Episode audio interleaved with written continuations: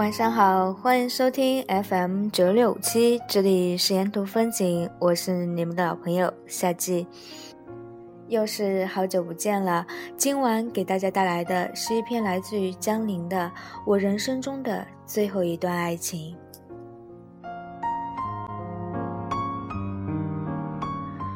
遇见夏小姐之前，我从未想过结婚这件事情。我对夏小姐说。和你在一起，就是我人生中最后一段爱情了。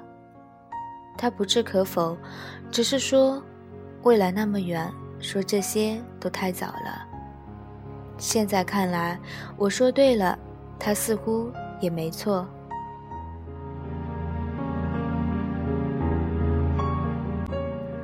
我和夏小姐是在豆瓣上认识的，我们在一个帖子里聊了几句。我点开他的个人主页，然后发现我们竟然有着两百多个共同爱好，包括电影、音乐和图书。当时我就惊呆了。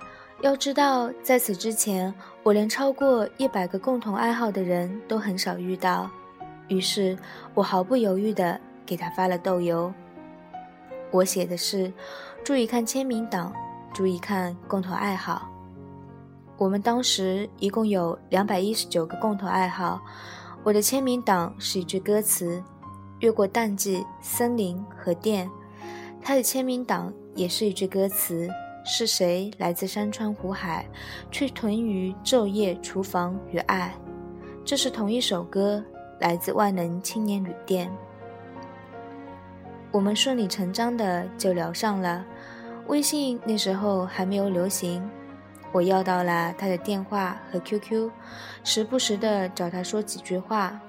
他偶尔还会在夜里给我打电话，通常是生活中遇到了一些烦心事，我天南海北的给他讲一些新奇好玩的事情，直到他沉沉入睡，我再挂掉电话。有的时候我都会产生一种情侣间的错觉，但是我们竟然都没有见过面。关于这个问题，夏小姐的回答永远都是“顺其自然吧”。所以，认识三个月之后，我才第一次和夏小姐见面。当时她在一家咖啡厅里等我，我进门后打电话问她具体位置，她站起来朝我挥手，面带笑意，瞬间惊天动地。她比照片上要更加好看。笑容温暖而真实，如同十万个太阳在我面前突然亮起。见到夏小姐的第一眼，我就知道我没救了。如果所有爱情故事的一开始都是我爱你，恰好你也爱我的话，爱情就不会让那么多人沉迷。我爱上夏小姐，可是她并不爱我。我向夏小姐第一次表白就一败涂地。当时我们坐在江边喝酒，她突然问我：“你为什么会对我这么好？你是不是喜欢我啊？”我被打了个措手不及，心头一阵慌乱。她坏坏的笑着，也不知道这句话背后到底有几个意思。正好酒精强烈刺激着大脑。我索性就顺水推舟，说是啊，我喜欢你。还没等我把这个命题展开来做进一步的表述，夏小姐就扭过头看着我，认真的对我说：“不管你说的是真的还是假的，你都不要喜欢我。”我那刚刚扑腾出来的小火苗被一盆水直接浇灭。我说：“我就这么不招你待见啊？”夏小姐说：“跟你没关系，你很好，会有好姑娘喜欢你的，但不是我，因为我不需要爱情。”我猜想他说的一定不是真心话，怎么会有人不需要爱情呢？我们都需要爱情，就像我们都需要空气和水，所以他让我不要喜欢他，一定是有其他原因。他的话也不足以阻止我继续追求他。找出答案并没有花费太长时间。不久之后我就发现了他或许真的不需要爱情。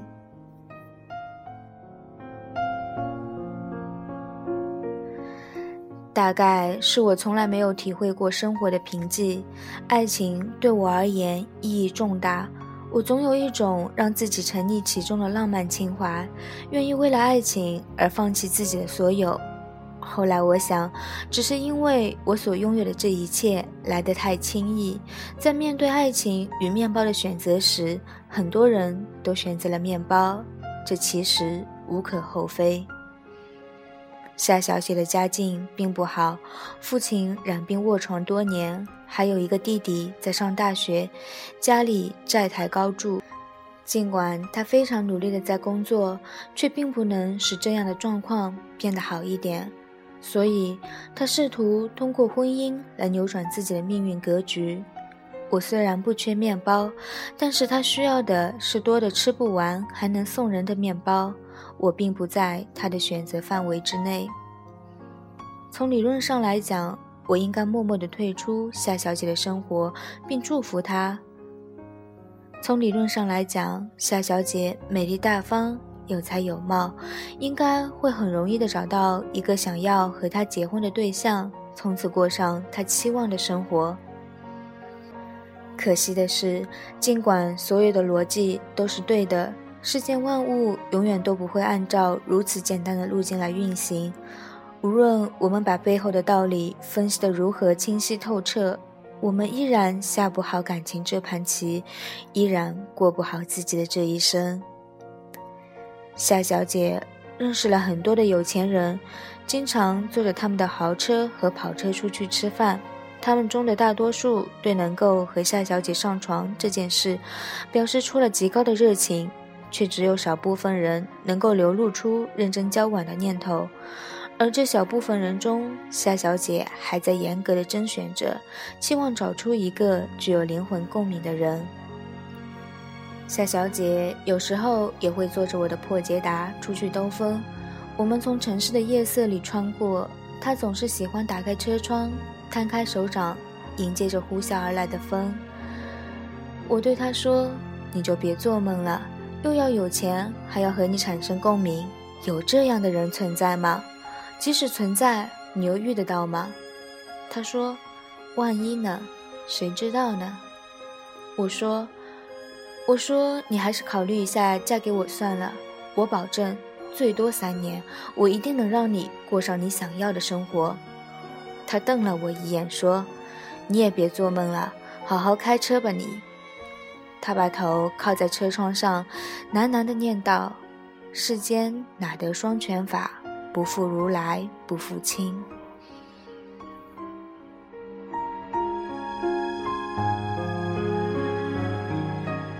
那段时间，我和夏小姐的关系就是如此。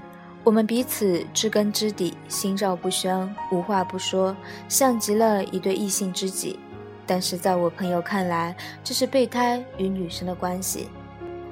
朋友说：“这个还不明显吗？他知道你喜欢他，你也知道他不喜欢你，但是你等待着有一天他会回心转意。谁知道这一天会不会到来？他让自己有路可退，你让自己孤注一掷。如果最后有人受伤，这个人只可能是你。”我说。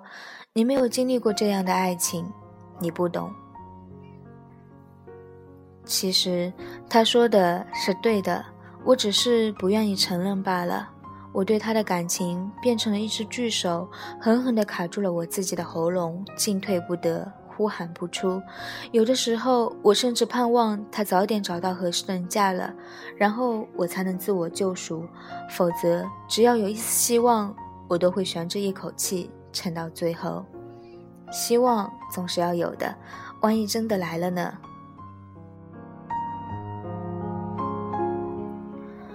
我是在那天下午五点多钟的时候接到夏小姐的电话。那是一个小长假，我和几个朋友正在川西徒步。当时我们刚刚走了几十里山路，准备扎营。夏小姐说：“你在哪里？我想见你。”我说：“我在川西呢，出什么事了？”夏小姐哦了一声，说：“那就算了，没什么，你好好玩吧。”还没等我猜透其中的玄机，夏小姐的短信过来了。她说：“突然觉得好累，好想借你的肩膀哭一场。我知道，我一直等待的那一天到了。我发短信给她，我马上回来，你等我，明天晚上你就能见到我了。我站起身来，暮色将至，群山巍峨，我和夏小姐之间隔了一千多公里的山高水长，我们走过来花了三天，而我要在一天之内回去。我朝着夏小姐所在东南方向，用我偶像剧的气质，默默地说道：“等我。”我迅速地打包好背包，到最近的村庄询问有没有摩托车能够把我送到镇上。打了好几个电话，等了一个小时之后，一辆摩托车从另外一个村子过来接我。三百块钱谈妥，四十多公里的山路颠得我的屁股失去了知觉，耳朵失去了听觉。到达镇上的时候，已经快到九点钟了，镇上已经没有车开往新都桥。我站在路口搭车，漆黑的夜色笼罩着小镇，星星亮了起来。经过车辆很少，基本都停都不停。我在路边站了将近两个小时之后，终于搭上了一辆重型卡车，在凌晨两点多抵达新都桥。我敲开了一家客栈的门，倒头就睡。我只睡了三个小时。早上六点出门，在路边等到了一辆开往成都的大巴车。三幺八国道拥堵不堪。下午五点多钟的时候，大巴车被单边限行困在雅安附近。放行遥遥无期，我随即下车，打听到可以从一条老路绕过去。于是我租了一辆私家车，把我送到雅安。在车上和司机聊了聊，他同意用一千两百块钱把我直接送到重庆。司机问：“你这么着急要赶回去，是有什么重要的事情吗？”我说：“有一个很重要的人在等我。”司机说：“是个姑娘在等你吧？”我哈哈一笑，说：“是的。”司机说：“年轻真好啊，我年轻的时候也这样疯狂过。”我说：“你那时候做了什么疯狂的事情？”司机说：“那时候我在深圳打工，我喜欢的姑娘在新疆上大学。有一天在电话里，她跟我说，她梦见我去新疆找她了。于是第二天我就请假买了火车票，坐了三天三夜的火车去见她。”直接出现在他面前，我说：“最后呢？你们在一起了吗？”司机说：“没有。”后来我们就再也没有见过。他点燃一根烟，黑暗之中我看不清他脸上的悲喜。他还是会怀念吧，我想。到重庆的时候已经是晚上十点多钟，夏小姐在我们常去的江边酒吧等着我。没有想象中的抱头痛哭或深情相拥，夏小姐出奇的平静。她的生活中一定是出现了某些变故，但是她只字未提，就像是什么事情都没有发生过一样。我向她讲述着旅行路上的际遇，她微笑着听着，慢慢的喝酒。我们一直聊到凌晨一点，我把她送到楼下，她突然问我：“你爱我吗？”我愣了一下，说。我当然爱你，没有人比我更爱你了。他说：“是真心的吗？二十年后，我已经年老色衰，你还是会爱我吗？”我说：“会的，因为我爱的是你那颗和我能够共鸣的灵魂。”他说：“可是我不敢相信你，怎么办？我不相信爱情。”我说：“时间会证明一切。”时间。的确能够证明很多东西，证明真心或假意。但是如果这个时间足够长，会证明一切都是虚妄。那天晚上回到家，我发了一首诗给夏小姐，是我在那个不知名的小镇上搭车时写的。亲爱的，我该怎样向你形容今晚的星空？美得如此动人魂魄。胜过初次见面时的你的嫣然一笑。我要走一千里的路，只为赴你一面之约。可是我被困在这个小镇，我等待着远处亮起的车灯将我带到你身旁。我从黄昏一直站到天黑。念经的喇嘛走了，游荡的野狗走了，一个疯子走过来，一群乡民狂笑着走开，没有车灯停留，只有星星跳出来与我作伴。天空是一块暗蓝色的绸缎，它们被丝线系在上面，高高低低，忽隐忽现。我想爬到对面的山顶，伸手摘下一颗来，戴在你左手的无名指。我从未见过如此明亮的星空。也从未有过如此炙热的爱情，而你，在群星的背后忽隐忽现。从那以后，我每天都会写一首诗送给夏小姐，或长或短，无论多忙多累多晚，从不间断。我对她说：“我会爱你一辈子，所以我会给你写一辈子的诗。”当我写到一百首的时候，夏小姐成为了我的女朋友。可是，在两百首不到的时候，她又离开了我。那时候，夏小姐工作上得到了一个机会，可以调动到上海去担任一个管理的岗位，需要至少在上海待两年，归期未定。夏小姐想去上海。而我在重庆有一份稳定而收入颇丰的工作，我不能离开重庆，我也不想夏小姐去上海。我们为这件事情讨论过很多次，一开始心平气和，到后来气氛凝重。大概是我过于高估了自己手中的筹码。我对夏小姐说：“我们才在一起两个多月，就要面临两地分居。”你见过有几对异地恋最后是活下来的吗？你如果选择去上海，就意味着我们要分手，你明白吗？他冷静地回答说：“我明白。”过了几天，他就飞去了上海，走的时候甚至都没有告诉我。夏小姐离开后，我依然在给她写诗，尽管她再也没有回复我。写到第二百首的时候，我终于承认自己败了。我决定去上海，我辞掉了自己的工作，和家人闹得不可开交，朋友们都说我疯了。一个朋友劝我说：“你有没有想过，如果将来你们分手了，你就变得一无所有了？”我说没关系，至少我曾经拥有过最真挚的爱情。朋友说，爱情没有你想象的那么美好，或许这些都是你的一厢情愿。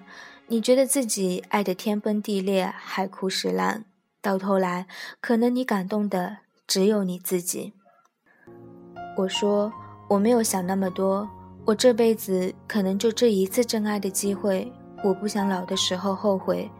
朋友说：“这辈子还长，什么都可能发生。”我说：“我不管未来，只要现在。”在离职交接去上海之前的那段时间，我在网上发起了一个活动，我在全国各地交换了一百张明信片，所有的明信片都寄往夏小姐在上海的住处，上面都只写了一句话。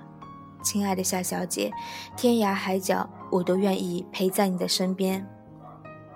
我跟着明信片的步伐到了上海，和夏小姐重归于好。我找了一份新的工作，待遇并不算高，生活过得差强人意。虽然我们已经生活在一起，我依然每天都给夏小姐写诗，然后读给她听。这样简单而美好的时光，我以为会一直持续下去。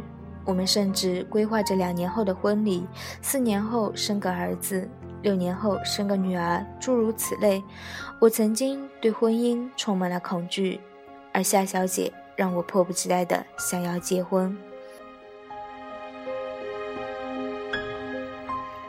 可惜世事往往不能如人所愿，还没写到四百首诗的时候，我离开上海，回到重庆，我和夏小姐的感情就此结束。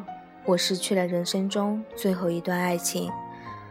分手的原因很简单，夏小姐爱上了别人，那是一个能够满足她所有期望的人。至于我们为什么会走到这一步，似乎并不重要了。谁是谁非也并不重要了，结果已经注定。我们争吵、哭泣，将房间里的东西砸得粉碎。我们喝醉、沉溺，甚至徘徊于死亡边缘。依然没有挽回这段感情的破灭。我落魄而归，除了回忆和痛苦之外，一无所有。夏小姐说：“我知道，我以后都不会遇到有比你更爱我的人了，我也不会再像爱你一样去爱其他人了。这是我人生中最后一段爱情。但是对不起，爱情对我来说并没有那么重要。”这些话竟然是如此的熟悉。我给夏小姐的最后一首诗是这样写的：如果每颗种子都能开出花朵，那么春天就毫不稀奇。如果你对我的爱恰如我对你一样，那么爱情就显不出珍贵。十万方黄沙里掏出一粒金，十三亿人群里遇见你，相爱已精疲力尽。相守，听天由命。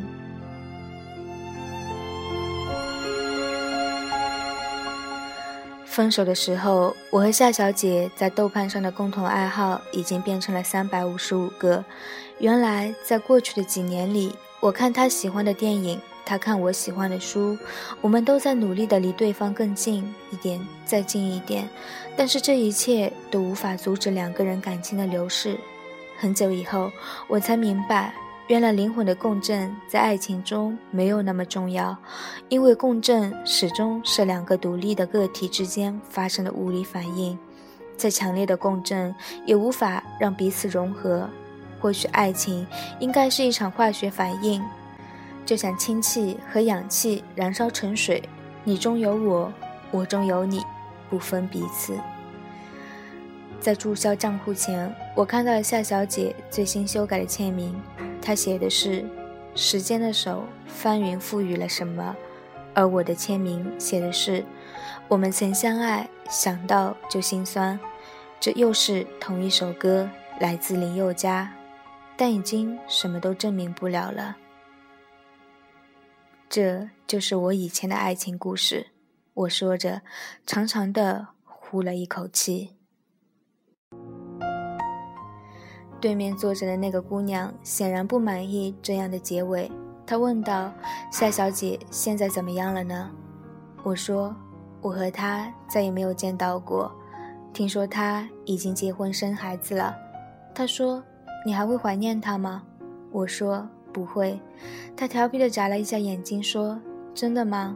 我不相信。”我说：“如果要怀念，我应该怀念的是那时候的自己。”他说：“那你还会爱上其他人吗？你一直说那是你人生中最后一段爱情。”我说：“那只是一句话而已，和我一辈子只爱你一个人这种话一样。我们总是喜欢给一段感情赋予一个空前绝后的开头，直到结束的时候才能发现何其荒谬。”他说：“你还会为了一个女孩连夜赶一千公里的路吗？”我说：“不会。”他说：“你还会为了一个女孩写三百多首诗吗？”我说：“不会。”他说：“那如果你爱上了一个女孩，你会怎么去表达对她的爱呢？”我说：“我会对她说，我爱你。此时此刻。”我看着他，他也看着我，有一丝光芒在彼此的眼中闪烁。故事到此结束，一首来自于周传雄的《男人海洋》送给你们，晚安了。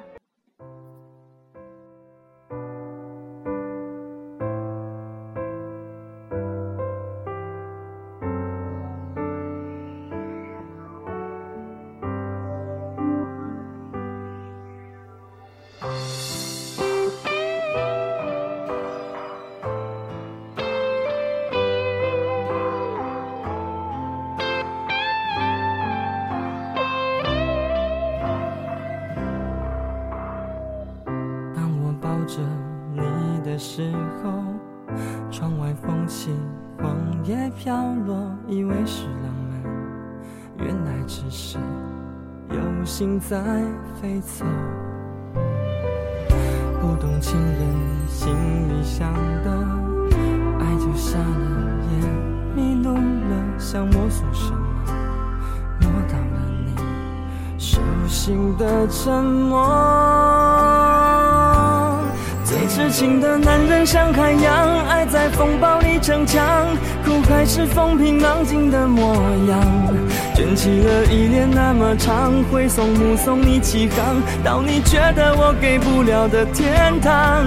温柔的男人像海洋，爱在关键时隐藏，而心酸汇集都敞开胸膛。做远远看哭的月光，不做阻挡你的墙。我的爱是折下自己的翅膀，送给你飞翔。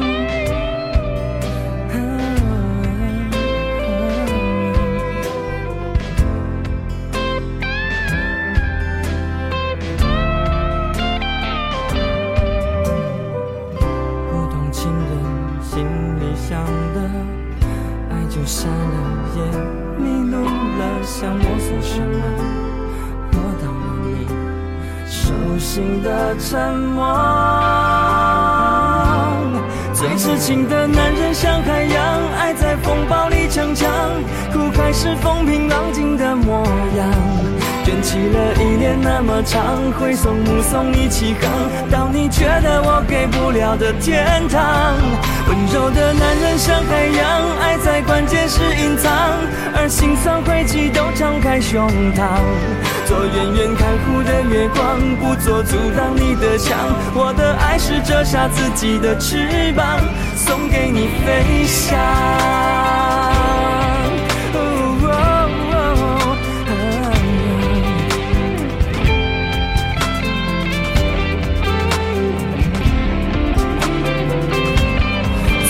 情的男人像海洋，爱在风暴里逞强，苦海是风平浪静的模样。卷起了依恋那么长，挥手目送你起航，到你觉得我给不了的天堂。温柔的男人像海洋，爱在关键时隐藏，而心酸汇集都敞开胸膛。